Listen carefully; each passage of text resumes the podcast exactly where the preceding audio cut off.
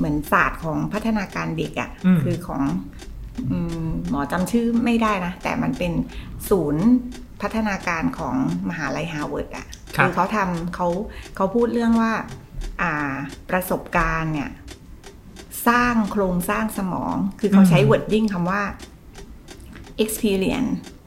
architect อย่างนี้เลยนะแบบอืมใช้แบบ เปลี่ยนโครงสร้างสมองอย่างนี้เลยค่ะ แล้วเขาก็บอกว่าปัจจัยสี่อย่างที่ทำให้แบบสมองของเด็กอะดีเนาะหนึ่งในนั้นคือมีเรื่องของการเล่นเนาะอืมซึ่งการเล่นเนี่ยมันมองอะ่ะมันมันมีหลายอย่างเออมันก็มีการเล่นในธรรมชาติเนี่ยแน่นอนฟรีเพลย์เนี่ยมันเป็นอะไรที่สำคัญมากๆเนาะแล้วก็เซนซอรี่เซนซอรี่เพลย์เซนซอรี่มันก็คือสัมผัสอะสัมผัสแบบ จมูกได้กลิ่นอะไรเงี้ยฟังซึ่งเสีจยงริง ๆ อันเนี้ยอืมมันคือธรรมชาติอะมันคือให้แบบให้มากที่โฟสุดเซนแล้วธรรมชาติก็อ่เด็กก็จะได้ใช่เซน s อรี่ใช่เพลสัมผัสในใน sensory ธรรมชาติใช่ซึ่งมันมันให้มากอย่างเงี้ยค่ะ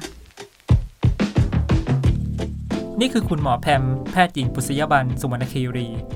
เราสองคนกำลังคุยถึงประโยชน์ ไม่สิ ความจำเป็นของการเล่นในธรรมชาติต่อพัฒนาการของเด็กครับ คุณรู้ไหมว่าโลกรู้จักสิ่งที่เรียกว่า โรคขาดธรรมชาติ หรือ Nature Deficit Disorder มาตั้งแต่ปี 2005 แล้ว จากงานของริชาร์ดรูฟนักเขียนชาวอเมริกัน งานนี้ส่งสัญญาณเตือนถึงผู้ใหญ่ทั่วโลกว่า เด็กที่โตมาแบบขาดธรรมชาตินั้น จะเสียโอกาสทางพัฒนาการมากเพียงใด แม้ที่ผ่านมาจะมีงานวิจัยและผู้เชี่ยวชาญมากมาย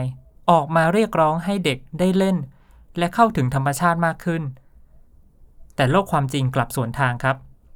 การศึกษากระแสหลัก ก็เน้นการแข่งขันและศึกษาต่อ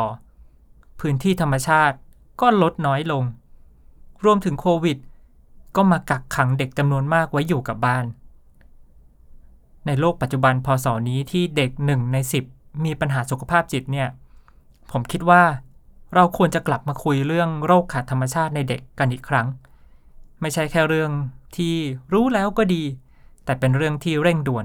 ต้องลุกขึ้นมาทำอะไรอย่างจริงจังแล้วครับ โรคขาดธรรมชาติคืออะไร ถ้าเป็นแล้วรักษาได้ไหมทำไมการได้เล่นในธรรมชาติถึงสำคัญขนาดที่ว่ากำหนดชะตาชีวิตของเด็กหนึ่งคน และโลกทั้งใบได้เลย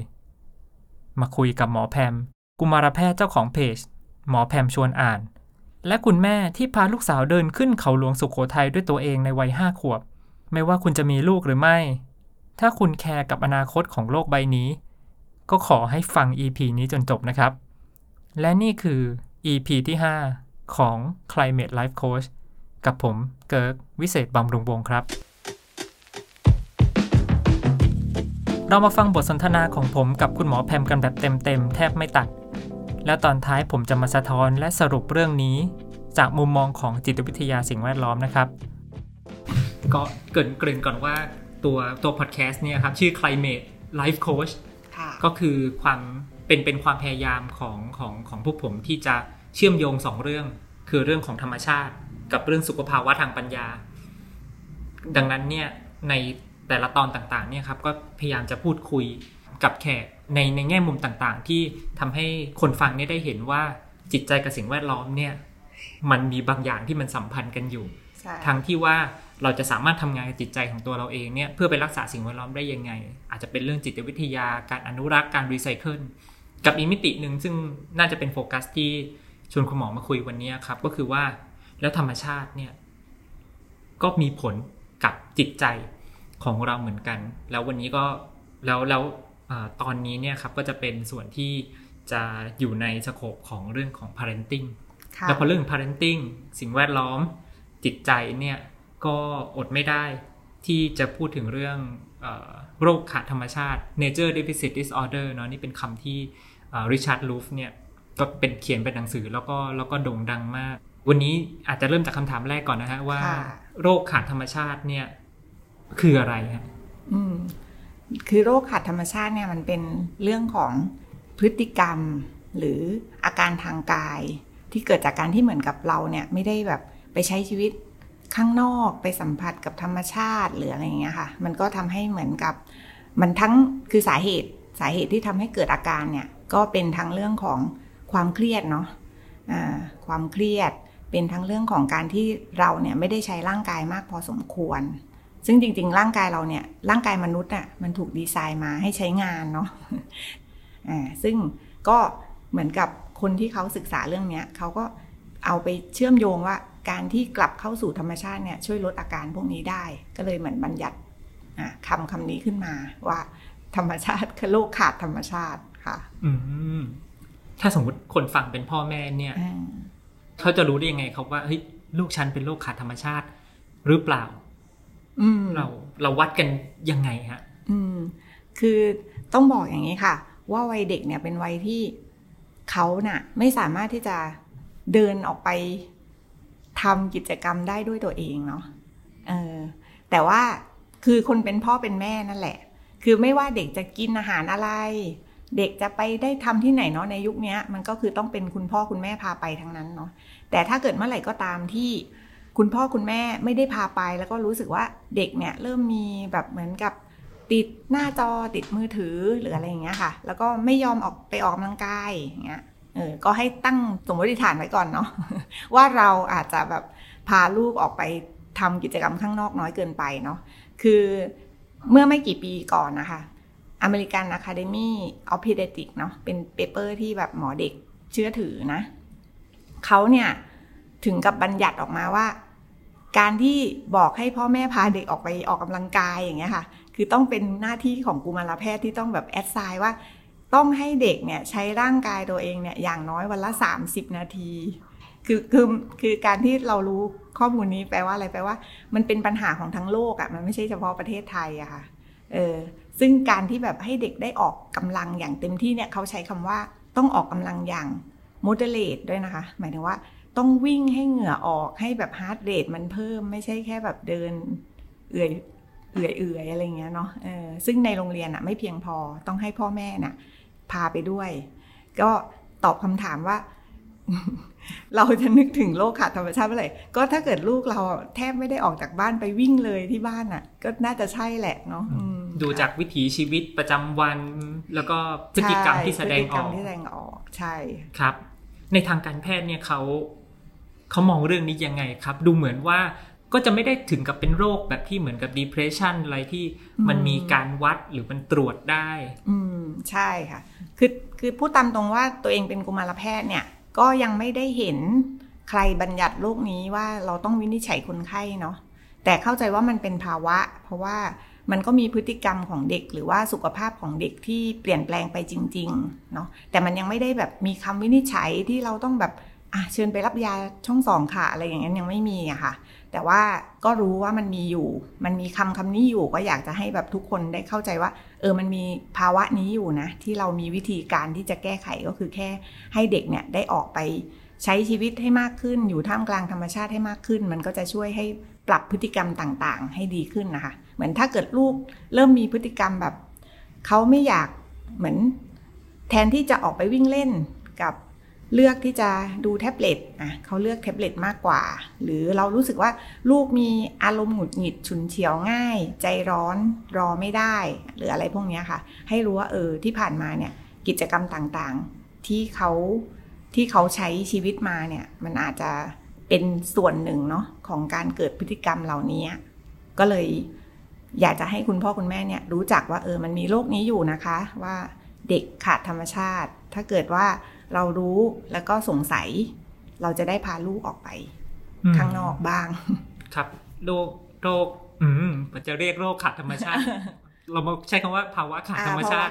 ภาวะขาดธรรมชาติเนี่ยส่งผลกับเด็กในช่วงวัยต่างๆ ต่างกันไหมครับ คืออย่างผมนึกภาพนะว่าแบบมีเด็กคนหนึ่งที่ สมมติมีเด็กสองคน เนี่ยที่อาจจะเหมือนกันเป็น identical twin เป็นแฝดเลย คนหนึ่งเนี่ยเกิดมาด้วยการเลี้ยงดูแบบที่ได้ใกล้ชิดกับธรรมชาติได้ออกไปเล่น กับอีกคนนึงเนี่ยถูกเลี้ยงดูมาแบบ อาจจะอยู่ในอินดอร์แบบในอาคารเยอะมี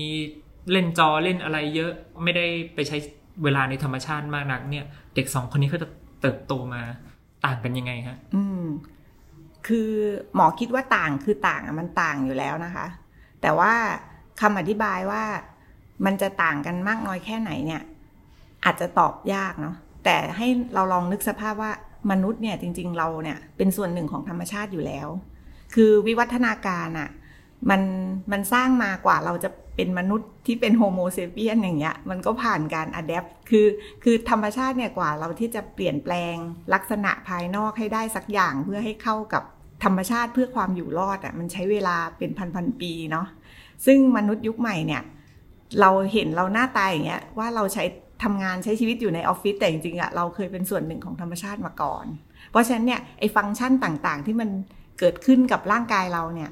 มันมีวิวัฒนาการมาตั้งแต่สมัยที่เราอยู่ร่วมกับธรรมชาติ เด็กก็เช่นกันเนาะเออเด็กเนี่ยเขาเกิดมาเขายังแทบไม่มีประสบการณ์อะไรเลยอะประสบการณ์ที่พ่อแม่เลี้ยงดูอะค่ะ มันจะเป็นตัวกำหนด โครงสร้างสมอง เป็นตัวกำหนดพฤติกรรมต่างๆ คือในในทางการแพทย์เนี่ยเขาจะเรียกว่า nature หรือ nurture ใช่ไหมคะอายุคใหม่เนี่ยเราเรารู้แล้วว่ามันทำงานร่วมกัน มันจะมีเขาเรียกจะไปจะไปลึกเกินเนาะ มันจะมีคำว่า epigenetic อะหมายว่าเด็กเนี่ยมันมีมันมีพันธุกรรมบางอย่างอยู่ในตัวแหละ แต่มันต้องการกุญแจเพื่อที่จะไขประตู นั้นแหละหนึ่งดอก เด็กเนี่ยมีคุณสมบัติมากมายซ่อนอยู่ในตัว แต่การเลี้ยงดูเนี่ยจะพาเขาไปถึงศักยภาพสูงสุดหรือเปล่า อันนั้นก็คือมันก็มันเป็นเรื่องของการเติบโตหลังจากเกิดเนาะทีนี้เราลองนึกสภาพว่าเด็กเนี่ยอะสมองมันพัฒนาจากประสบการณ์เมื่อวานเรื่อยๆเรื่อยๆ แตกแขนง มีการเชื่อมโยงโน่นนี่นั่นอย่างเงี้ยค่ะ ช่วงที่สำคัญที่สุดเนี่ยเป็นช่วง เรียกว่า 90%ของสมองเนี่ยจเจริญเติบโตใน 3 ขวบปีแรก ประสบการณ์ที่เขาได้เห็น สิ่งที่เขาได้ยิน สิ่งที่เขาได้กลิ่น สิ่งที่เขาได้สัมผัสนั่นอะ จะกลายเป็นประสบการณ์ที่ฝังลากลึก เป็นโครงสร้างสมองพื้นฐานแรก ๆ เลยเนาะ ถ้าเด็กเขาได้สัมผัสกับธรรมชาติเยอะ ๆ เนาะ คือจริง ๆ โครงสร้างสมองเนี้ยมันไม่ได้จำเป็นว่า วันนี้เราพูดเรื่องการเพลเราพูดเรื่องการเข้าไปในธรรมชาติ แต่ให้คุณพ่อคุณแม่เข้าใจว่า เวลาเราพาลูกเข้าไปใช้ชีวิตในธรรมชาติเนี่ยเราต้องไปกับลูกด้วยนะมันสร้างสายสัมพันธ์เนาะอ่ามันก็จะเป็นการเติบโตที่มีเขาเรียกอะไร มีประสบการณ์ตั้งต้นนะคะแล้วก็อีกอย่างหนึ่งคือช่วงที่เขาเล็กๆเนี่ย ถ้าเกิดเราไปมองแผนที่สมองเนี่ย จะพบว่ามนุษย์ให้ความสำคัญกับมือมากๆเนาะเออแผนที่สมองเนี่ย ทุกคนไปดูได้มันชื่อภาพโอมงคุลัสนะคะ หมายถึงว่าเขาเอาสมองเนี่ยมาทำเป็นแมปแล้วปั้นหุ่นโมเดลเนี่ยจะเห็นว่ามนุษย์เราเนี่ยให้ความสำคัญกับมือ 10 นิ้ว เพราะว่าเราเนี่ยเหนือกว่า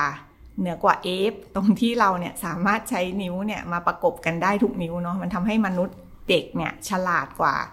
ลิงชิมแปนซี ซึ่งอยู่ใกล้มนุษย์มากที่สุดตั้งแต่อายุ 9 เดือน เพราะว่าลูกเราเนี่ยสามารถใช้นิ้วเนี่ยใช้นิ้วโป้งประกบนิ้วชี้ นิ้วนาง นิ้วกลาง นิ้วก้อย มันทำให้เราใช้งานละเอียดของมือได้ เพราะฉะนั้นเนี่ยมือเด็กเนี่ยสมควรที่จะได้ไปสัมผัสกับสิ่งต่างๆเนี่ยคือการเรียนรู้ของสมองที่ที่ยิ่งใหญ่มากอะ่ะหมายว่าเขาควรจะได้สัมผัสว่าใบไม้ใบนี้สายน้ำมันเป็นยังไงอ่าเนื้อผ้าที่มันต่างกัน ความขรุขระความเรียบ ความลื่นมันมีหลายมิติอย่างเงี้ยค่ะ เด็กที่ได้เรียนรู้อย่างเงี้ย มันอาจจะไม่ได้ผลในเชิง academic เนาะเพราะว่าถ้าเกิดเราใช้ตัวชี้วัดว่าเออคัดลายมือสวยไหมเด็กกลุ่มที่ไปเที่ยวเยอะก็อาจจะอาจจะแบบพ่อแม่อาจจะไม่ถูกใจไม่ถูกใจสิ่งนี้เนาะแต่ว่าจริง ๆ แล้วเนี่ยถ้าเกิดเราพูดถึงวิทยาศาสตร์สมองนั่นคือเรื่องจริงค่ะเออการสัมผัสการได้แบบเก็บข้อมูลที่แบบ เปิดผัสสะทั้งหมดในในแบบในร่างกายเขาอะเออมันทำให้สมองเขาเนี่ยเรียนรู้ได้อย่างรวดเร็วเนาะแล้วก็อีกอย่างหนึ่งที่หมอรู้สึกว่ามันสำคัญมาก ๆ เลยอะการที่พาลูกออกไปเที่ยวธรรมชาติเนี่ย มันตลกไหมว่าในยุคปัจจุบันเนื่องจากว่ามันมีสิ่งอำนวยความสะดวกเข้ามาเยอะมากอะกลายเป็นว่าพ่อแม่ยุคใหม่อะต้องพาลูกไปหาความลำบากซะบ้างอะ เวลาไปเที่ยวเวลาเข้าสู่ธรรมชาติมันไม่ได้ดั่งใจเนาะมันมีอยู่ยุคหนึ่งที่แบบสื่อลิตเติ้ลลิตเติ้ลไอสไตน์เนาะดังมากยุคนั้น แล้วเขาก็เคลมว่าเนี่ยทำให้เด็กฉลาดอย่างโน้นอย่างนี้อย่างนั้นเนาะก็คือเรื่องราวในในวิดีโอมันอารมณ์ประมาณแบบพาเด็กไปเที่ยวฟาร์มอ่าแล้วก็ฟาร์มก็เห็นเห็นสัตว์ตัวนั้นร้องโน่นนี่นั้นนี้อะไรอย่างเงี้ยค่ะ อ่าเด็กก็ดูมีความรู้เยอะใช่แม่ถามว่าสัตว์ร้องอ่าสัตว์ตัวนี้ร้องอะไรร้องว่าอะไรเด็กตอบได้ เด็กดูฉลาด แต่ท้ายที่สุดอะรู้ไหมว่า ปรากฏว่าเด็กกลุ่มนี้ไปมองไปไกลๆอะกลายเป็นความสำเร็จในในเชิงวิชาการอะด้อยกว่า ในเด็กที่แบบไม่ได้รับสื่อ เพราะว่าลิตเติ้ลในสไตล์ไงเขาให้รับตั้งแต่เล็กไงปรากฏว่าอะไรเด็กกลุ่มนี้พอพาไปเที่ยวสวนสัตว์จริงอะ่ะมันไม่ได้ มันไม่ได้สวยงามเหมือนในวิดีโอเฮ้ยมันแบบสัตว์ตัวนี้อยากจะไปดูฮิปโปอ้าวฮิปโป จมน้ำอยู่ดูไม่ได้ร้องไห้โวยวายอะไปดูแพะแพะก็ไม่ได้แพะก็มาแบบตะกุยตะกายไม่ได้แบบน่ารักเหมือนในวิดีโออย่างเงี้ยค่ะอืมมันคือrealistic อะมันคือความที่เด็กเขาจะต้องไปรับว่าเอ้ยชีวิตจริงมันไม่ได้ง่ายเหมือนเหมือนสิ่งที่สื่อมันมันลึกมันออกมาอย่างเงี้ยค่ะ อันเนี้ยเนาะมันทำให้ เด็กที่เขาออกไปในธรรมชาติบ่อยๆ มันได้เห็นโลกแห่งความเป็นจริง ความช้าจังหวะของชีวิตที่มันเป็นจริง มันไม่ใช่สิ่งที่แบบสวยงามเหมือนใน YouTube เนาะเหมือนในสื่อวิดีโอสำเร็จรูป 9 นาทีเราเห็นทุกอย่างในสวนสัตว์ แต่ในชีวิตจริงเดินทั้งวันต้องร้อนต้องอดทนอย่างเงี้ยค่ะ มันเป็นการฝึกประเภทหนึ่งเนาะการที่ออกพาลูกออกไปข้างนอกอะ่ะ เออเพราะฉะนั้นเนี่ยเด็กที่พ่อแม่พาไปเที่ยวด้วยกันบ่อยอะ่ะมันก็จะมีมันก็จะมีอะไรเหล่านี้เล็ก ๆ ที่แบบเด็กเนี่ยเขาได้ฝึกทุกวันทุกวันจะหาห้องน้ำอะมันไม่ใช่แบบมันไม่ใช่เดินไปสามก้าวถึงไงมันต้องรอไงมันต้องอดทนอั้นไว้ก่อนสิลูกอย่างเงี้ย ไม่ว่าจะเป็นส้วมซึมส้วมประเภทไหนส้วมซึมที่แบบไม่ได้ใช้มานานแล้วดูสกปรกหน่อย ถ้ามันจำเป็นต้องใช้มันก็คือต้องใช้อะมันคือกลับไปยังจุด เบสิกของของชีวิตอะหมายถึง requirement ที่น้อยที่สุดของมนุษย์อะการที่เราพาลูกไปเที่ยวพวกอุทยานแห่งชาติ พาไปเห็นธรรมชาติเออมันมันได้เห็นชีวิตจริงอะค่ะหมอครับคือหมอคิดว่ามันมันส่งเสริมตรงนี้เนาะครับเด็กๆที่เขาเป็น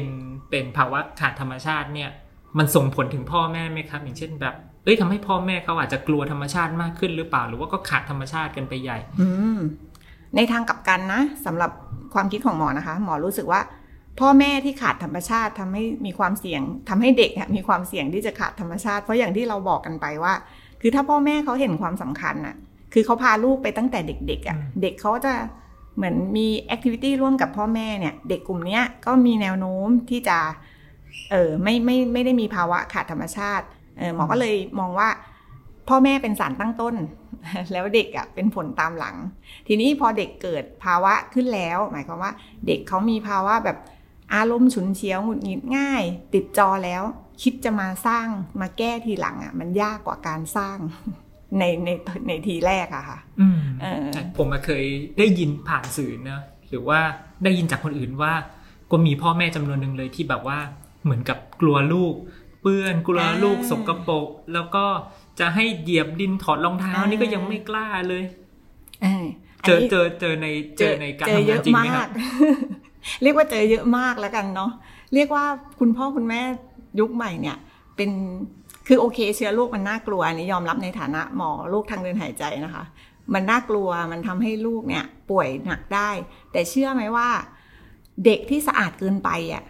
มันมันอันตรายเนาะคือย้อนกลับไปที่เราพูดเรื่องว่าเออพัฒนาการของมนุษย์อะมันก็เหมือนพัฒนาการให้เข้ากับธรรมชาติเนาะ ยิ่งยุคนี้มันคือมันมีคำหนึ่งคำคำหนึ่งขึ้นมาก็คือกัดอิมมูนใช่ไหมคะหมายถึงว่าไมโครไบโอมหมายถึงว่า ให้เชื่อว่าในร่างกายของเราเนี่ยมีสิ่งแวดล้อมหรือว่ามีโรคอีกโรคหนึ่งอยู่ในลำไส้ก็คือพวกแบคทีเรียตัวดีเนาะที่คอยเป็นเกราะคุ้มกันให้เราเนาะซึ่งเดี๋ยวนี้คุณพ่อคุณแม่ที่สะอาดเกินไปอะ่ะมันทำให้การที่การรับเชื้อหรือการอะไรอย่างเงี้ยค่ะแบบการรับเชื้อเข้าร่างกายเนี่ย มันน้อยกว่าที่ควรจะเป็นนี่ต้องพูดอย่างนี้เลยเนาะแล้วก็ร่างกายเนี่ยไม่ได้ฝึก ให้เรานึกว่าในร่างกายเราเนี่ยมีทหารที่มันเป็นเม็ดเลือดขาวของเรา กับมีกลุ่มแบคทีเรีย ที่แบบเขามาตั้งลกลากในร่างกายเราตั้งแต่แรกเกิด ซึ่งเขาเป็นแบคทีเรียตัวดี ทั้งสองกองกำลังเนี่ยเขาต้องการการฝึกฝนที่เหมาะสม ความหมายก็คือว่าเชื้อโรคที่มันน้อยๆ มันทำให้ทหารเราได้ฝึก แต่ถ้าเกิดทหารเราไม่เคยได้ฝึกเลย เด็กก็จะอ่อนแอ อันเนี้ยมันรู้มานานมากแล้วเนาะตั้งแต่สมัยเอ่อที่เราค้นพบโรคภูมิแพ้มาตั้งแต่แรกเริ่มอะค่ะเออมันก็มีนักวิทยาศาสตร์เอ๊ะทำไมเด็กป่วยเยอะป่วยด้วยอาการที่มันไม่สามารถวินิจฉัยได้เออ NDD อาจจะเป็นอย่างนี้ในอนาคตเนาะก็คือเดี๋ยวจะมีคำวินิจฉัยที่เป็นทางการ ก็คือยุคนั้นเนี่ยยังไม่มีคำว่าภูมิแพ้เนาะอัลเลอร์จิกอะไรในติดยังไม่มีใครรู้จักเลย ก็ตั้งสมมติฐานทำไมเด็กกลุ่มนี้มันป่วย เพราะหน้าหนาวก็ป่วยเอ่อหน้าที่แบบลมพัด เอาฝุ่นละออง เอากองฟางมาเด็กจะป่วย แต่หน้าร้อนเด็กจะดีอะนักวิทยาศาสตร์เขาตั้งตั้งสมมติฐาน แล้วเขาก็คิดว่า เอ๊ะถ้าอย่างนั้นน่ะไอเด็กที่มันทำงานในโรงนา มันต้องป่วยเยอะสิวะ อย่างเงี้ยใช่ไหมคะเขาก็คิดว่า เออไอเด็กที่มันป่วยในโรงนาที่มันดมฝุ่นตลอดเวลาเนี่ย มันต้องป่วยเยอะแน่เลยเขาไปเก็บข้อมูล ปรากฏว่าเปล่า เด็กที่ทำงานอยู่ที่โรงนาไม่ป่วย เด็กที่ป่วยคือเด็กที่อยู่ในเมือง เพราะอะไรคะเพราะว่าเขาได้รับ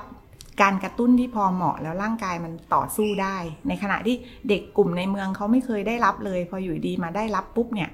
ภูมิคุ้มกันเขามันอ่อนแอมันสู้ไม่ได้ มันก็เลยเกิดเป็นโรคขึ้นมา อันนี้คือคำอธิบาย เราเรียกคำคำนี้ว่า hygiene hypothesis สะอาดเกินไป ซึ่งก็ยังคงใช้มาได้จนถึงยุคปัจจุบันเนาะอืมซึ่งยุคปัจจุบันเนี่ยวิทยาศาสตร์อธิบายได้เคลียร์ชัดกว่าอีก มันเป็นเรื่องของอิมมูน เป็นเรื่องของการฝึก เป็นเรื่องของกัดอิมมูน อ่าอย่างเงี้ยค่ะครับเพราะฉะนั้นเนี่ยเลี้ยงลูกให้สกปรกบ้างอะ่ะ ดีนะคะ เหมือนดินทรายอะไรอย่างเงี้ย จริง ๆอะ่ะ เชื้อโรคที่อยู่ตามธรรมชาติอะ่ะมันไม่ได้เป็นตัวอันตราย พูดอย่างนี้ละกัน เชื้อโรคที่อันตรายเนี่ย เราเรียกว่าเป็น pathologic organism อะครับมันจะมากับมนุษย์ มันจะมากับคนอืมครับโควิดเนี่ยก็คนสู่คนเนาะมันครับไม่ได้มาจากดินหรืออะไรอย่างเงี้ยค่ะไอพยาธิอะไรอย่างเงี้ยมันรักษาได้อยู่แล้วในยุคปัจจุบันครับมันไม่ได้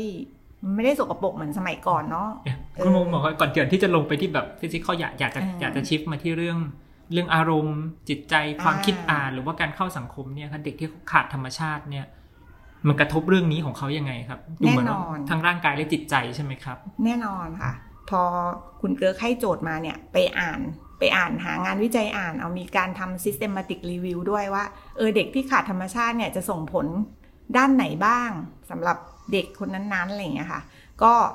รวบรวมมาประมาณ 200 กว่า paper นะคะอาอายุเด็กก็ vary ตั้งแต่เด็กเล็กไปจนถึงวัยรุ่นอย่างเงี้ยค่ะ ก็ผลออกมาว่าเด็กที่มีภาวะขาดธรรมชาติเนาะ เขาก็จะมีจำนวนชั่วโมงการ weight ว่าเออออกไปใช้ชีวิตยังไงนะคะ สรุปว่ามันจะเป็นกลุ่มที่ขาดกับไม่ขาดละกัน กลุ่มที่ขาดเนี่ย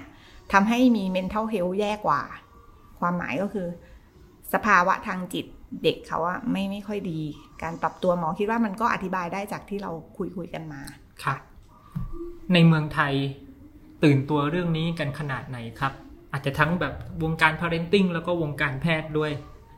ยังมองเรื่องนี้เป็นปรากฏการณ์แบบที่คลีเช่ที่บอกว่า เมืองนอกเขาพูดเอาไว้หรือว่ามันมีการแบบลุกขึ้นมาทำอะไร จริงจัง มันจะตื่นตัวหลังพอดแคสต์นี้แหละค่ะ คุณเก๋คะเอาจริงๆ เราเป็นคือคือเนื่องจากว่าเราเป็นแบบเป็นแม่ด้วยเป็นกุมารแพทย์ด้วยอะคือมันต้องไปเสาะหานะมันถึงมันถึงจะรู้อะมันต้องอยู่ในคนที่สนใจจริง ๆ มันถึงจะอ่านเจอหมอคิดว่าถ้าเราจะทำให้เกิดการตื่นตัวมัน น่าน่าจะต้องไปอีกสเต็ปหนึ่งยังพูดคำตอบคือยังไม่ตื่นตัวเท่าที่ควร แล้วก็มันไม่ใช่ความผิดของพ่อแม่สักทีเดียวด้วยนะ มันเป็นเรื่องของโอกาส มันเป็นเรื่องของการเข้าถึงโอกาสอะไรบางอย่างด้วย เพราะว่าพื้นที่สีเขียวสำหรับเด็กในประเทศเราเนี่ย เอาไม่ต้องประเทศเราแล้วกันเอาเอาเป็นในกรุงเทพแล้วกันเพราะว่าบางจังหวัดเขาก็มีเยอะเนาะ เป็นเรื่องที่พ่อแม่ต้องพยายามในการเสาะหาหาให้ลูกเนาะคือส่วนสาธารณะใหญ่ ๆ ของเราอะ่ะ มันไม่ได้มีกระจัดกระจายตามตามจุดต่างๆ ที่มันเข้าถึงง่าย เอาเป็นว่าต้องมีความพยายามในการจับลูกขึ้นรถขับรถแล้วก็ไปไปหาที่จอดมีเวลามีต่างเวลาหากต่างหากอย่างเงี้ยค่ะ ก็ก็ถือว่าการเข้าถึงก็น้อย อันเนี้ยก็ต้องการการเปลี่ยนแปลงทั้งระบบเนาะแล้วก็เรื่อง การรับรู้ของพ่อแม่ด้วย คือเขาต้องเห็นปัญหาก่อนน่ะ เขาถึงจะพยายามหาทางแก้ คือถ้าเขาคิดว่ามันไม่ได้เห็นปัญหา ไม่ได้รู้สึกว่ามันใช่อะ มันก็จะไปไม่ถึงไปไม่ถึงจุดนี้ค่ะอืมเพราะว่าเหมือนตอนเนี้ยเหมือนถ้าเด็กมีอารมณ์ฉุนเฉียว มีปัญหาในห้องเรียน มันก็จะออกไปแนวว่าเป็นสมาธิสั้นหรือเปล่าอะไรเงี้ยค่ะ คือเขาก็คงไม่จะไม่แบบอ่าฉันจะไปหาบำบัดทางธรรมชาติอะไรเงี้ยมันมันคงไม่ไม่ได้ขนาดนั้นเนาะ ต้องบอกตามตรงว่าสภาพความเป็นจริงคือ มีคนส่วนน้อยที่ที่มี awareness เรื่องนี้ที่มีแบบความกังวลว่าเด็กจะมีภาวะขาดธรรมชาติ การรับรู้เรื่องภาวะขาดธรรมชาติเนี่ย มันส่งผลต่อการทำงานของคุณหมอในฐานะหมอเด็กไหมครับอืมการแนะนำคุณพ่อคุณแม่หรือกระบวนการที่จะแนะนำให้อืมให้เขาดูแลลูกอย่างเงี้ย จริง ๆก็ส่งผลเยอะนะคะ เพราะว่าอย่างที่บอกไงตอนต้นว่ามันมีเรื่องของ เขาเขาเขียนบัญญัติไว้เลยว่ากุมารแพทย์ควรจะต้องแนะนำว่าให้คุณพ่อคุณแม่พาเด็กเนี่ยไปออกกำลังเนี่ยอย่างน้อย 30 นาทีต่อวันใช่ไหมคะคือต้องให้คุณพ่อคุณแม่เขารับรู้ก่อนว่า มันเป็นมันเป็นหน้าที่นะมันเป็นหน้าที่เหมือนเราต้องแปลงฟันให้ลูกทุกวันอะไรประมาณนี้ค่ะ ก็ถ้าคุณพ่อคุณแม่รับรู้ตรงเนี้ยก็คือคิดว่าควรจะแบบหาโอกาสพาลูกออกไปบ้างเนาะที่จริง ๆ ฟัง คือโรคขาดธรรมชาติเราคุยกันเนี่ยพ่อแม่อาจจะนึกถึงว่าตายแล้วฉันต้องพาลูกไปน้ำตกหรืออะไรอย่างนี้นั่เนาะนสิเออแบบจริง ๆ ไม่ต้องค่ะ หาแค่แบบต้นไม้ใหญ่ๆอ่าหญ้าเขียวๆให้เขาได้วิ่งเล่นให้เขาได้แบบได้ร่างกายเขาได้ใช้แบบอย่างที่บอกเนาะเปิดผัสสะให้มันเต็มที่เนาะเท้าเปล่าได้สัมผัสกับพื้นหญ้าบ้าง พื้นดินบ้าง พื้นกรวดบ้างเนาะมือได้ลูบกับต้นไม้ใหญ่ ลองถามตัวเองซิว่าครั้งสุดท้ายที่พาลูกไปแบบ ได้ปีนต้นไม้หรือได้สัมผัสกับธรรมชาติมันนานแค่ไหนแล้วเออถ้านานแล้วเนี่ยคิดว่าควรต้องไปแล้วค่ะ แล้วก็อีกอย่างหนึงมันมีใช่ไหมคะเหมือนการศึกษาว่า เอ๊ะทำไมเราไปน้ำตกแล้วเรารู้สึกสดชื่น คุณก็สดชื่นไหมคะเวลาไปน้ำตกอะไม่รู้ทำไมมันรู้สึกว่า โอ้ทำไมมันมันดีจังเลสบายยอะเอมันอใช่ มันมีสดใสจริง ๆ มันมีข้อมูลทางวิทยาศาสตร์อยู่ว่าอ่าในในป่าใหญ่อะค่ะ ต้นไม้อะค่ะ มันจะปล่อยประจุลบ ซึ่งเป็นประจุที่จำเป็นสำหรับชีวิตเราเนาะอะไม่ไม่ต้องลงลึกนะ เอาเป็นว่าต้นไม้มีประจุลบมีพลังชีวิตมีอะไรบางอย่างที่ทำให้เราเนี่ยรู้สึกมีพลังแล้วก็ผ่อนคลาย เรื่องนี้เรื่องจริงนะคะ เพราะว่าวันก่อนก็พาลูกสาวไปปีนน้ำตกโกรกอีดกอ่าซึ่งแบบต้องมีคนนำเนาะคือคือเด็กอายุแบบแปดขวบอะ่ะคือเขาเดินไปได้เพราะว่า มันเดินเดินแล้วเหนื่อยปีนเขาแล้วมันก็ได้นั่งแช่น้ำตก แล้วมันก็รู้สึกความเหนื่อย มันหายไปแล้วมันก็ปีนใหม่ปีนใหม่มันก็เหมือนไปทีละเลเวลจนถึงยอดอย่างเงี้ยค่ะ เออมันมันใช่จริง ๆอะพิสูจน์มากับมากับตัวเองในฐานะแล้วว่าเอที่อในฐานะคุณแม่คนที่หนึ่งแบบเป็นคุณแม่คนหนึ่งว่าเฮ้ยเด็กมันอึดจริง ๆ นะเวลาแบบได้ไปอยู่กับธรรมชาติอะมันมันไปได้มันรู้สึกผ่อนคลายตัวตัวเจ้าตัวเขาเองเขายังมาเล่าเลยว่า เออบางตอนแรกล้า แต่พอได้จุ่มขาแล้วมันหายหมดเลยแม่อะไรอย่างเงี้ยค่ะเออดีค่ะดี แนะนำครับคุณแม่ให้พาไปเลย มันมีรางวัลมันมีให้ระหว่างทาง ก็คือเหมือนเวลาเข้าไปในธรรมชาติเอออีกหนึ่งอีกหนึ่งข้อดีนะคะ ก็คือว่าเด็กเนี่ยเขาจะมีความภาคภูมิใจในตัวเองเกิดขึ้นด้วยเวลา คือเหมือนเหมือนลูกสาวอะค่ะ คือเรียนในห้องหมายถึงว่าอยู่ในห้องเรียน เราลองนึกสภาพว่าในห้องเรียนอะคนที่เก่งมันจะมีอยู่ แค่ไม่กี่คนอืมแต่พอเด็กออกได้ออกไปใช้ชีวิตข้างนอกเนี่ย เอ้ย ฉันปีนต้นไม้เก่งนะ เฮ้ย ฉันแบบเดินผ่านแม่น้ำได้นะ เออ ฉันแบบวิ่งอันนี้ดีนะ คือมันจะมันจะทำให้เขาเนี่ยมองหาข้อดีของตัวเองได้แล้วเขารู้ว่า เฮ้ยโลกเราอะมันไม่ใช่อยู่แค่ในห้องเรียน คนตัดสินความสามารถมันไม่ใช่แค่เป็นคุณครูคนเดียว เขาก็สามารถมองเห็นได้ว่าเขามีศักยภาพบางอย่างที่ซ่อนอยู่อะค่ะ อันนี้มันเป็นอะไรที่สำคัญมากสำหรับเด็กๆนะ เพราะว่าเด็กใช้ชีวิตที่บ้าน ไปโรงเรียนที่บ้านไปโรงเรียน คือโดยเฉพาะวัยประถมเนี่ยค่ะ เขาจะหาตัวตนว่าเฮ้ยมัน อยู่ในห้องเนี่ยเขาจะเป็นระดับไหน อันนี้พูดเลยว่าเด็กประถมเนี่ยมันเป็นเชิงจิตวิทยาเลยเขาอยากจะรู้ว่าเขาเนี่ยเป็นอันดับที่เท่าไหร่ของกลุ่ม มันจะเศร้ามากเลยนะ ถ้าเกิดไออันดับที่ว่าเนี่ยมันเป็นเรื่องของการเรียนอยู่ล่ำไปอะ มันจะมีเด็กแค่หยิบมือที่มีความภาคภูมิใจตรงนั้นน่ะ แต่ถ้าเด็กเขาได้ออกไปใช้ชีวิตข้างนอก ไปเที่ยว ไปปีนเขา ไป คือธรรมชาติมันยิ่งใหญ่กว่าตัวเขามาก ๆ จนให้เขามองเห็นว่าเฮ้ยเขาอะเป็นส่วนหนึ่งของธรรมชาติแล้วมันก็การเรียนในห้องเรียนมันก็เป็นแค่จุดเล็ก ๆ นิดเดียวอะเนาะอันเนี้ยมันคือมันคือทำให้ไม่รู้สำหรับบ้านอื่นอาจจะมี story อะไรที่แบบยิ่งใหญ่กว่าบ้านหมอ แต่สำหรับบ้านหมอเนี่ยคือลูกสาวเนี่ยเขาอะหาเจอ เพราะว่าเวลาเขาไปเที่ยวกับเพื่อนๆเนี่ยเขาเป็นเด็กที่กล้าหาญเพราะว่าเราพาไปเที่ยวตั้งแต่เล็กไงคะ เขาเป็นคนที่แบบถ้าเกิดจะแบบ adventure จะปีนต้นไม้จะแบบข้ามลำน้ำเนี่ยเขาจะเป็นผู้นำอันเนี้ยมันทำให้ใจเขามันฟูว่าเฮ้ยข้อดีของฉันอะมันหาเจอได้ข้างนอกห้องเรียนเออมันเป็นประสบการณ์ที่มีค่าสำหรับเด็กๆเนาะการที่ความรู้สึกว่า ฉันเป็นคนใช้ได้อะเนี่ยเขาเรียกเซลล์เอสตีมเนาะมองเห็นรับรู้คุณค่าของตัวเองแล้วมันมันจะทำให้รากฐานในชีวิตอะมันเติบโตมาด้วยแบบ เฮ้ย I can do it อะถ้ามีอุปสรรคในชีวิตมันข้ามได้ หมอคิดว่าอันเนี้ยมันหาได้ในการท่องเที่ยว เออหมอเคยหมอเคยเขียนบทความลงเพจตัวเอง ชื่อว่าไปเที่ยวแล้วไม่ได้อะไรค่ะก็คือบ่งบอกว่าการไปเที่ยวในธรรมชาติอะ่ะมันไม่ได้หลายอย่างเนาะคือคือคือจะล้อเลียนเฉยๆ ไม่ได้ความสบายไงไม่ได้ความแบบสะดวกรวดเร็ว แต่สิ่งที่ลูกได้เนี่ย มันคือ EF เต็มๆอะ่ะ มันคือการฝึก ทำยังไงให้มันไปถึงเป้าหมายล่ะธรรมชาติมันมันอยู่ของมันอย่างเงี้ยเราจะอยู่ร่วมกันยังไง ให้มันแบบเออเราจะเดินยังไงดีนะ ท่อนไม้อันนี้มันลื่นมันมีมอสคลุม เราจะทำยังไงให้มันไปถึงเป้าหมาย อันเนี้ยเด็กได้คิดตลอดนะคะนี่เป็นการฝึกโดยที่แบบเขาไม่รู้ตัวว่าเขาถูกฝึกอะแล้วสิ่งเหล่านี้มันเป็นรากฐานสำคัญของของเขาอะอืในช่วงท้ายเนี้ย ก็ยังมีคำถามคือกลับไปที่พ่อแม่ที่ที่กลัวธรรมชาติเองที่เขารู้สึกว่า เออก็ฟังฟังฟังวันนี้ก็รู้สึกว่าเอ้ยน่าจะอยากพาลูกไปไปออกธรรมชาติมากขึ้น แต่อีกใจหนึ่งก็ยังกลัวเรื่องอันตรายเรื่องความเสี่ยงอะไรต่าง ๆ อยู่ดี เราเราจะคุยกับพ่อแม่เหล่านี้ยังไงดีครับ คุยว่าเราอะเลี้ยงลูกไปจนโตไม่ได้ คือคือประเด็นก็คือว่าเด็กต้องเติบโตอันนี้ต้องยอมรับก่อน คืออันตรายส่วนหนึ่ง มันมันก็ใช่ เออ แต่ว่าอันตรายมันมาได้หลายรูปแบบอะค่ะ อันตรายทางกาย แต่ว่าเราก็ต้องมองนึกไปว่า ถ้าเกิดเด็กคนนี้เขาเติบโตไปเนี่ย มันมันมีหลายปัจจัยที่เขาต้อง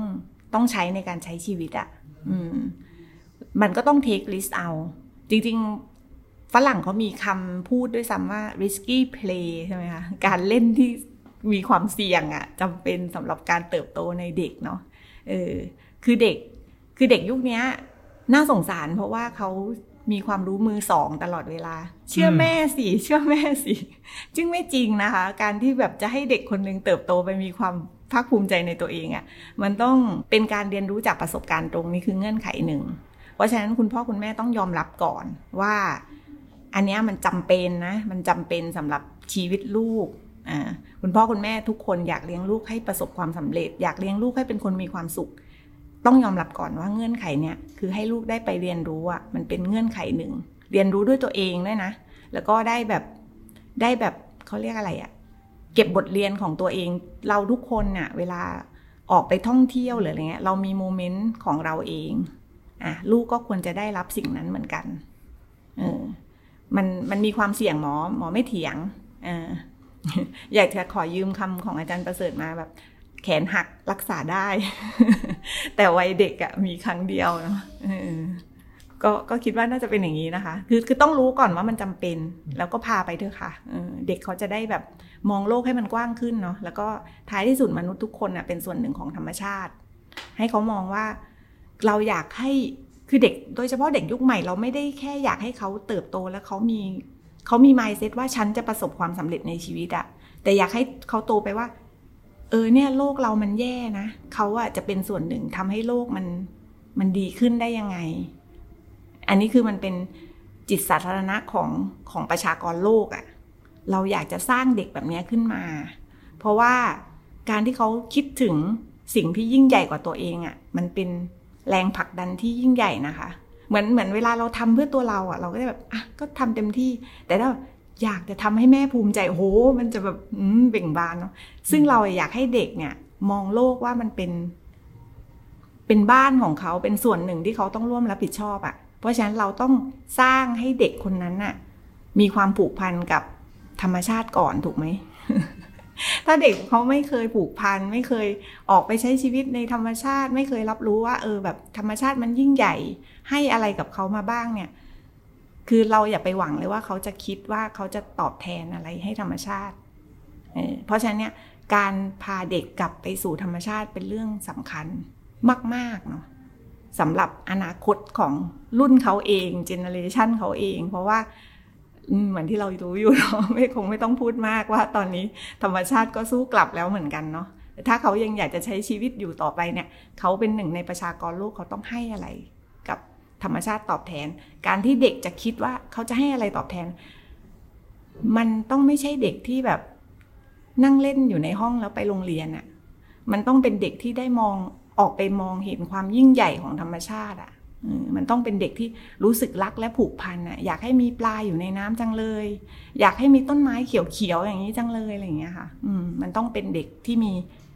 ความรู้สึกแบบนั้นอะ ซึ่งคุณพ่อคุณแม่ก็ต้องร่วมรับผิดชอบด้วย ก็คือการพาให้เด็กเนี่ยกลับไปผูกพันกับธรรมชาติเนี่ยเป็นเป็นหน้าที่เนาะค่ะฟังแล้วจะร้องไห้ใช่ตอนนี้ฟังแล้วแบบ อืม ไม่กี่วันก่อนนี่พูดพูดเลยน้ำตามันมีแบบต้นจามจุลีใหญ่มากหน้าบ้านหมอค่ะ มันเป็นที่ดินคนอื่นเนาะคือต้นจามจุลีก็แบบแล้วก็ข้างๆมันมีต้นตะขบ แล้วตอนเด็กๆอะ ก็เราก็ไปเก็บตะขบกันให้ลูกแบบปีนเก็บตะขบเนาะเป็นเด็กบ้านๆเขาพิมพ์เขาจะพูดว่าเขาว่าเป็นเด็กบ้านๆแล้วต้นต้นไม้จามจุลีมันใหญ่มากใหญ่แบบใหญ่แบบสองสามคนโอบอะ่ะ แล้วก็เราก็นั่งมองทุกวันแล้วพิมพ์ดูสิมันมีลังกาด้วยนะ เนี่ยมันมีแบบโอ้ยกระลอกอยู่กันเต็มเลยเนาะมันแบบมันเต็มเลยอะไรเงี้ยแบบนั่งนี่นี่คือพูดกันมาจนแบบลูกสาวเก้าปีก็คือ เรารู้สึกว่าอีต้นจามจุลีเนี่ยมันเป็นแบบ แหล่งที่เราแม่ลูกซึ่งบ้านอยู่ในเมืองอยู่ในซอยแคบๆมันได้แบบมีแบบจูงลูกไปกินตะขบหน้าบ้านนะคะแบบมีคนมาซื้อที่ดินปู่ต้นไม้โดนตัดแบบโดนตัดเรียบเลยเกลี่ยอะไรเงี้ยลูกสาวร้องไห้ แบบทำไมใจร้ายจังเลยทำกับคุณปู่ทีนี้ก็พูดไม่ออก ก็ที่ดินคนอื่นนะนะลูก มันก็มีมูลค่าเนาะอะไรเงี้ยเนี่ยเนี่ยคือเด็กที่ถูกสร้างมาให้เขาเห็นแบบ มันคือมันคือต้นไม้ต้นเดียวอะ่ะ มันมีสัตว์กี่พันตัวอยู่ในนั้นน่ะ รังมดกี่รังอะ่ะ รังนกกี่รังอะ่ะ ต้นตะขบอะ่ะ มันมีกระรอกกี่ตัวที่ได้กินอะ มีนกกี่ตัวอย่างเงี้ยค่ะ คือถ้าเราถ้าพ่อแม่ไม่พูดอะ สิ่งเหล่านี้ถามว่าเด็กมองเห็นไหมสำหรับเด็กคนอื่นอะ ก็อาจจะมองว่าเออก็จะต้นไม้เนาะแต่สิ่งที่เราได้สนทนากับลูกทุกวันอะเออมันทำให้ สร้างเด็กแบบเนี้ยขึ้นมาว่าแบบเฮ้ยแบบทำแบบนี้แล้วกระลอกจะไปอยู่ที่ไหนวะอะไรเออซึ่งจิตแบบเนี้ยมันมันต้องมันต้องมาจากการที่เราให้เขาผูกพันก่อนจริง ๆ คือลูกสาวเนี่ยแบบเป็นแบบเป็นเอาเยอะค่ะ เยอะกว่าหมอด้วยจนแบบตอนเด็กๆมีเด็กคนบอกว่า แก แกอย่าให้ลูกจับทุกอย่างนะ คือแบบหลังๆนางแบบจับงูจับตุ๊กแกจับอะไรก็ไม่ไม่สะทกสะทานแต่อีนี่คือกลัวค้างคกกลัวตุ๊กแกอะไรอย่างเงี้ยแบบแต่ลูกสาวนี่แบบไม่เลย คือสัตว์ทุกตัวคือเพื่อนเลยอะหอยทากเอามาไต่เล่นอะไรอย่างเงี้ยเออแต่อันนี้จะเบอร์แรงไปเนาะคุณพ่อคุณแม่ไม่ต้องถึงขั้นนี้นะการเข้าสังคมทัศนคติ เนี่ยครับอย่างลูกคุณหมอที่ได้สัมผัสธรรมชาติเยอะๆเนี่ย ความคิด ทัศนคติต่างๆ การเข้าสังคมหรือแม้ทั้งเรื่องของทางอารมณ์เนี่ยเราเห็นผลยังไงบ้างครับหนึ่งก็คือเขาเป็นคนอยู่ง่ายกินง่ายอะค่ะ ไม่ว่าแบบออกไปข้างนอกแล้วโจทย์มันจะเป็นยังไง คือเขาไม่เคยแบบรู้สึกรังเกียจเพราะเขารู้สึกว่ามันมันเห็นมาหมดแล้ว ห้องน้ำมันมีหลายเลเวลมันมีหลายอย่าง มันก็แค่การใช้ชีวิต คือโจทย์ในชีวิตเขาง่าย เขาก็เลยเป็นคนที่มีความสุขง่าย เพราะมันไม่ได้มีไม่ได้มีความคาดหวังมากมาย ถ้าเด็กเห็นอยู่แบบเดียว อะไรที่มันผิดไปจากที่หวังเนาะก็มันก็อาจจะต้องใช้เวลาปรับ แต่อันนี้เนื่องจากมันเห็นมาหมดแล้ว มันก็เลยปรับง่ายอันอันแรกนะคะ อยู่ง่ายกินง่าย มีความสุขได้ง่าย อันที่สองก็คือเจอคนที่หลากหลายเออแล้วก็ลูกสาวเนี่ยเขาเขาจะเรียกว่าอะไรดี คือคนทุกคนก็คือเหมือนกับ เขาไม่ได้มอง เขาไม่ได้มองว่าแบบเหมือนแม่แม่กับพ่อเป็นหมอ คือเขาไม่ได้เขาก็มองว่ามันก็เป็นแค่อาชีพหนึ่งหรือเขาไปเจอคนจับปลาอุ้ยเท่จังเลยมันแบบอุ้ยอะไรอย่างเงี้ยค่ะ คือทุกอาชีพมันคือเท่ากันเหมือนก็แค่เลือกเลือกที่จะทำอย่างเงี้ยค่ะ อันนี้คือเป็น mindset ที่แบบที่เขาไปเจออาชีพที่หลากหลาย เขาจะไปเห็นคนนั้นทำอย่างเงี้ย มันเป็นข้อดีนะ อันนี้เท่จังเลยเนาะอะไรอย่างเงี้ยค่ะ อะอันเนี้ยเป็นอีกหนึ่งที่ที่เขามองให้เกียรติให้เกียรติกับ ทุกๆ คนที่เขาไปเจออะจนกระทั่งหมอเนี่ยเคยเคยเหมือนเคยคิดว่าเหมือนคล้ายๆมรณานุสตินะคะ เคยคิดว่าต่อให้ฉันตายไปฉันไม่ห่วงแล้วเด็กคนเนี้ยอืมแบบนั้นเลย ประมาณนั้นเลยค่ะ คือเพราะว่าเราฝึกเขาจนกระทั่งแบบธรรมชาติสังคมผู้คนจริงๆมันเป็นเรื่องเดียวกันเนาะการที่พ่อแม่พาเด็กออกไปแบบเผชิญโลกอะ่ะมันคือสิ่งเดียวกัน มันคือโจทย์เดียวกัน มันไม่คือเราอาจจะใช้คำที่หลากหลาย แต่จริงๆมันคือเรื่องเดียวกันค่ะ เพราะว่าเมื่อไหร่ที่ออกจากบ้านมันก็คือการที่ฝึกการใช้ชีวิตนั่นแหละต่อไปต้องใจร่มๆนะครับเหมือนพ่อแม่แล้วเห็นลูกปีนต้นไม้นี้น่าแน่นอนใช่ไหมครับมีต้นไม้เป็นโจทย์การฝึก EF ที่ดีมากๆนะคะอืมครับฟังมาถึงตรงนี้ การให้เด็กเข้าถึงธรรมชาติเนี่ยไม่ใช่แค่เรื่องที่มีก็ดี แต่เป็นความจำเป็นอย่างใหญ่หลวง ชะตาชีวิต สภาพจิตใจ พัฒนาการทางสมองของลูกของคุณ แขวนไว้อยู่บนคำถามที่ว่า เขาได้มีโอกาสสัมผัสกับธรรมชาติเพียงพอหรือเปล่า ในทางกลับกันก็อาจจะมีคุณพ่อคุณแม่บางท่านที่กำลังรู้สึกกลัวว่าโหแย่แล้ว เราทำพอหรือเปล่าเนี่ย หรือกังวลว่า 3 ปีของโควิด จะมีผลกระทบอะไรต่อลูกมากไหม ไม่ต้องตกใจนะครับ อย่าลืมที่คุณหมอเล่าว่า ภาวะขาดธรรมชาติเนี่ยเป็นแค่ภาวะเท่านั้น ไม่ใช่อะไรที่ถาวร ดังนั้นเราเปลี่ยนมันได้ แต่ต้องเริ่มจากพฤติกรรมใหม่ ๆ ก่อน ให้เราได้มีธรรมชาติในชีวิตมากขึ้น การจะสร้างหรือเปลี่ยนพฤติกรรมใหม่นั้น ต้องเริ่มจากการยอมรับก่อนครับว่า เรื่องนี้มันไม่ง่าย มันไม่ง่ายเพราะว่าพื้นที่สีเขียวในเมืองก็น้อยนิด แถมยังเข้าถึงยาก หรือแม้แต่กระทั่งความยากจากอาการติดจอ หรือกลัวโลกภายนอกไปแล้วของลูกๆของเรา แต่ทั้งหมดนี้มันไม่ได้หมายความว่า มันเป็นไปไม่ได้ใช่ไหมครับ ลองเริ่มถามตัวเองก่อนว่า เป็นเราเองหรือเปล่าที่คิดว่าธรรมชาตินั้น เสี่ยงเกินไปกับลูก ลองเข้าใจความเสี่ยงนั้นว่าเรากลัวอะไร แล้วประเมินความเสี่ยงอย่างเป็นกลางดูครับ มีความเสี่ยงไหนไหมที่พอจะจัดการได้ ลองจูงใจตัวเองด้วยประโยชน์ที่อาจจะเกิดขึ้น เริ่มจากจุดเล็กๆ เท่านี้ คุณพ่อคุณแม่ ก็จะกลายเป็นประตูสู่ธรรมชาติบานใหญ่ของเด็กๆได้ ที่เหลือก็แค่พาออกไปครับ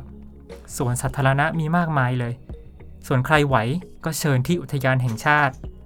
ส่วนหลายคนที่ต้องทำงานรัดตัว หาโอกาสลำบาก อยากให้เจียดเวลาไปหาต้นไม้ หรือพื้นที่สีเขียวใกล้บ้าน เสียงนกกบเขียดแมลงต่างๆ เหล่านี้ก็ทำให้เด็กๆ ได้พบธรรมชาติเช่นกันครับ